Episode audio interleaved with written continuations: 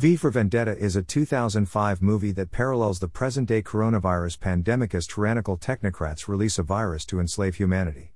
In the film, these technocrats seize absolute power by unleashing a biological weapon against the world's citizens and then offering them what they believe to be the cure. The movie shows how gullible most people are when they are offered a remedy for the pandemic by the same technocrats that wish to reduce the world's population. On one of the highest hilltops in Elbert County, Georgia, stands a massive granite monument. Engraved in eight different languages on the four giant stones that support the common capstone are ten guides or commandments.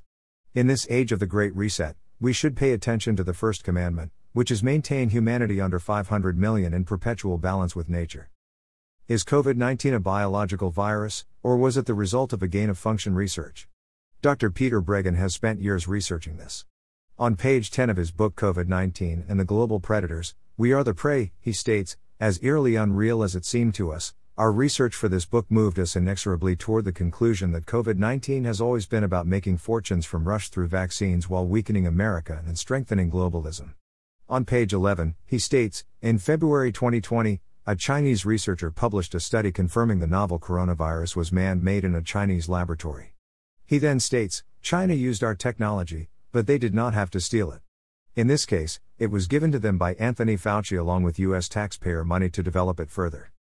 Esquire magazine refers to V for Vendetta this way there are times fiction mirrors reality, and there are times reality mirrors fiction.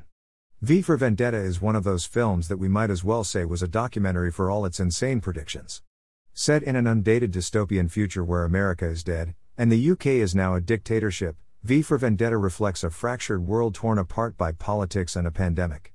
Let's not forget what Klaus Schwab of the World Economic Forum often states you will own nothing, and you will be happy. If you want to learn more about the technocrats' plan to kill and enslave humanity, read his book COVID 19 The Great Reset. In the book's preface, the authors state this book is a guide for anyone who wants to understand how COVID 19 disrupted our social and economic systems, and what changes will be needed to create a more inclusive, resilient, and sustainable world going forward.